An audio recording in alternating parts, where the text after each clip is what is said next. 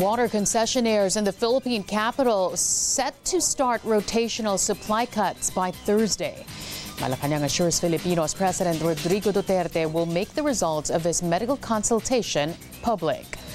The Philippine Interior and Local Government Department aims to finish its probe on former police chief Oscar Albayalde before his retirement next month. And the European Council president will recommend delaying Brexit to avoid a no deal scenario. Good afternoon. I'm Carmina Constantino. Dateline Philippines begins right now. Welcome to the program. Water concessionaires in Metro Manila will begin rotational service interruptions tomorrow, October 24th. That's to stave off a possible water shortage next year.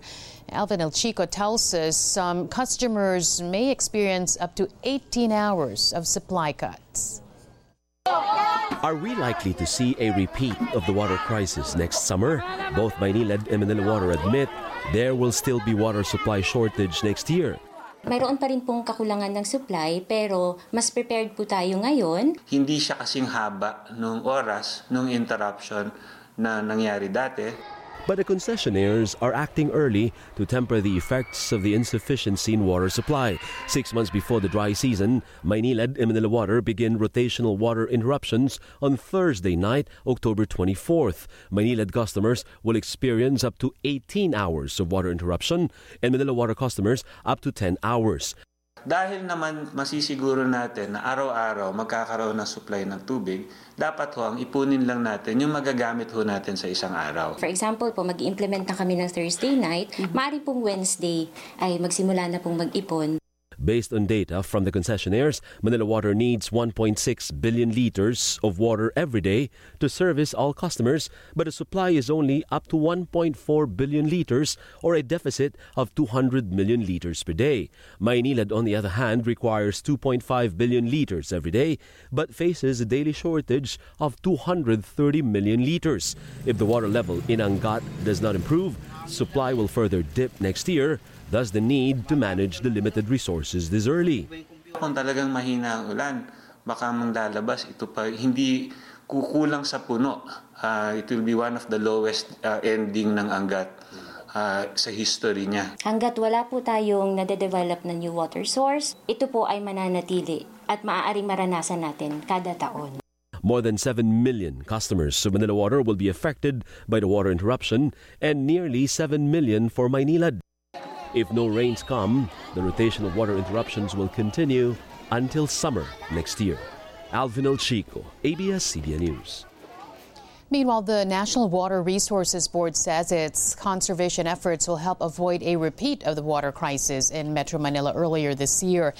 NWRB Executive Director Dr. Sevillo David explained lowering the allocation sent to water concessionaires will help keep the supply at the Angat Dam stable heading into next year.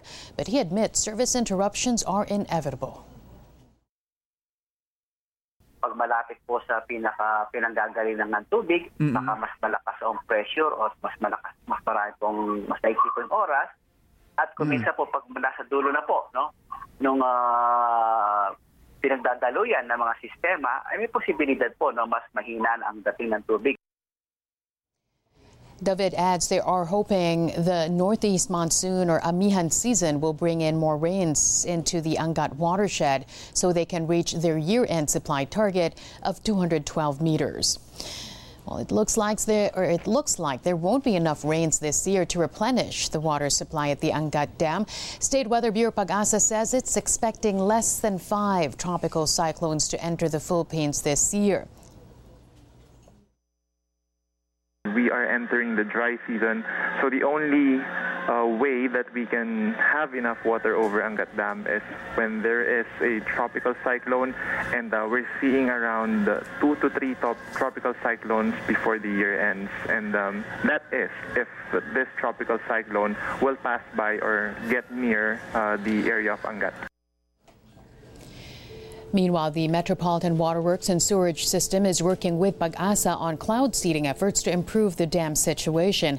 MWSS Administrator, retired Lieutenant General Emmanuel Salamat says water concessionaires have been instructed to initiate cloud seeding activities to help boost water supply in Metro Manila's dams. That's on top of other contingency plans like mobile treatment plants and appropriate deep wells. Salamat notes mitigating measures are necessary given lower water levels in dams compared to last year. He also called on the public to use water responsibly.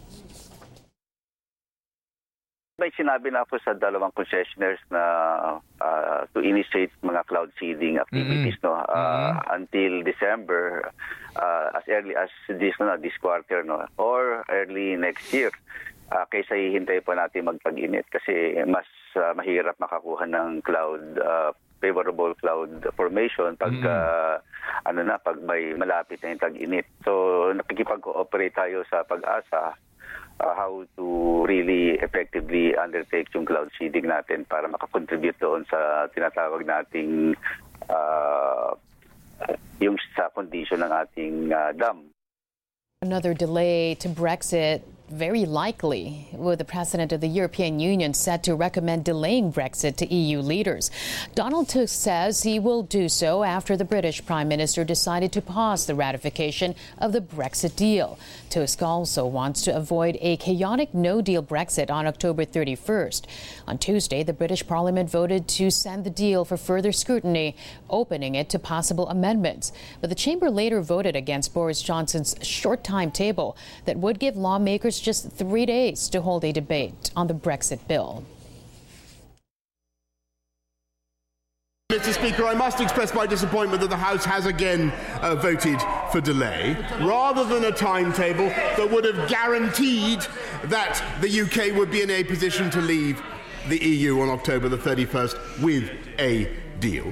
And the first consequence, Mr. Speaker, is that the government must take the only responsible course and accelerate our preparations for a no deal outcome. But secondly, I will speak, I will speak to EU member states about their intentions until they have reached a decision. Until we, uh, they've reached a decision, I must say, we will pause this legislation. And let me, let me be clear one way or another, we will leave the EU with this deal to which this House has just given its assent. And I thank, and I thank, and I thank members across the House for that hard-won agreement. If the extension pushes through, the scheduled departure date for Britain will be moved to January 31st next year. China reportedly drawing up a plan to replace Hong Kong Chief Executive Carrie Lam. That's according to a report by the Financial Times, citing sources briefed on the deliberations in Beijing. Chinese officials reportedly want the situation in Hong Kong to stabilize before making a final decision. Sources add Beijing does not want to be seen giving in to the people's demands. If Chinese President Xi Jinping approves the reported plan, Lam's successor would be appointed by March and hold office until 2022. The embattled Hong Kong leader has become a lightning rod for the months long unrest in the city. Her resignation is among the demands of the protesters.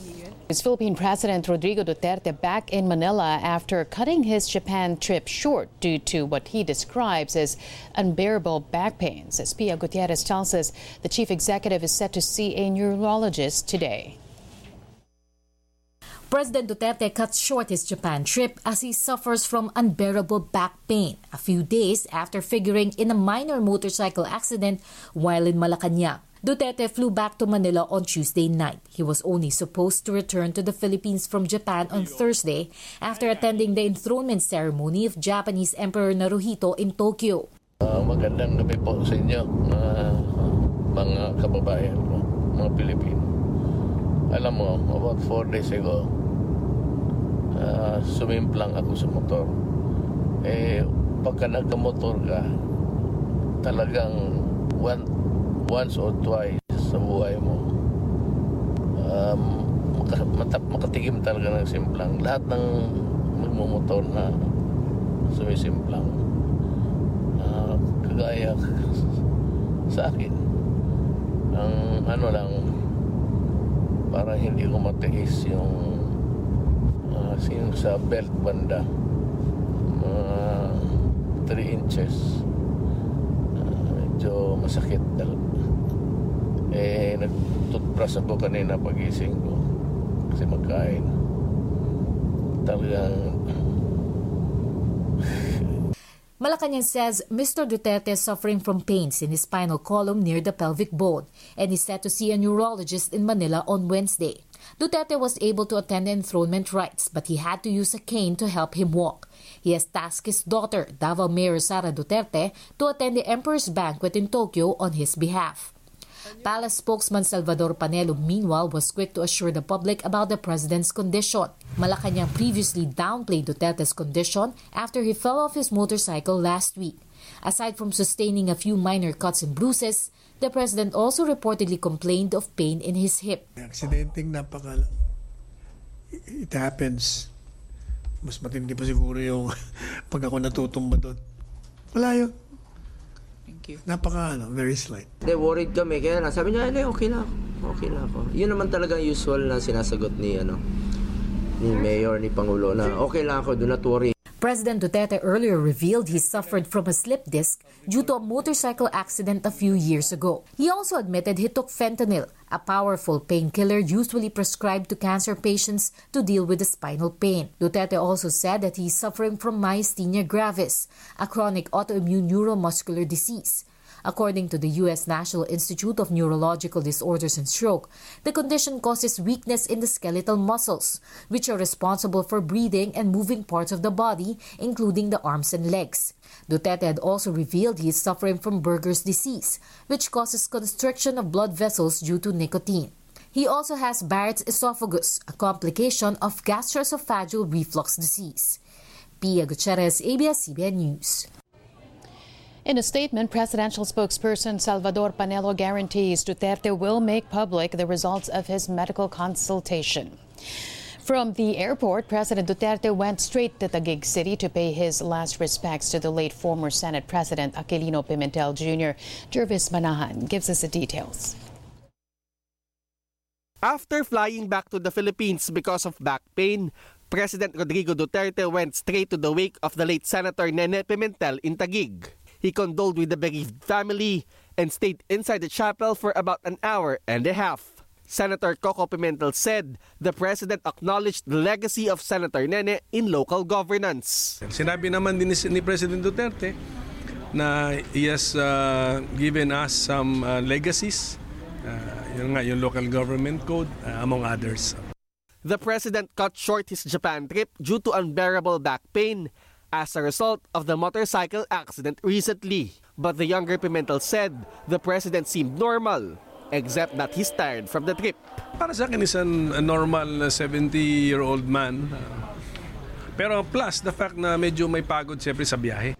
Senator Nene Pimentel is the founder of PDP Laban, the same party of President Duterte when he ran for the 2016 presidential elections. Prior to the visit, a mass and a necrological service was offered for the late senator. It was well attended by government officials who paid their last respects. Senator Nene Pimentel died early Sunday morning at the age of 85. Jervis Manahan, ABS-CBN News.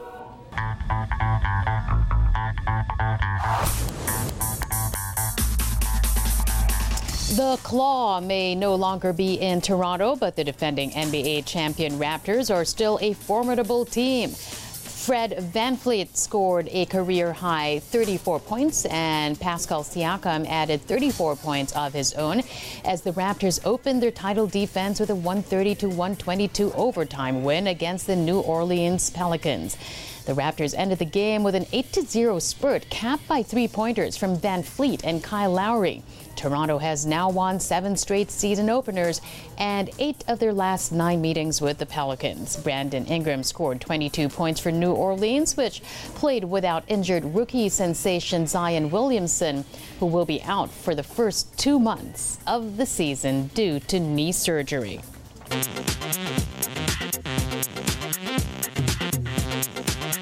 Hollywood actress Alexis Bledel has been crowned the most dangerous celebrity on the internet.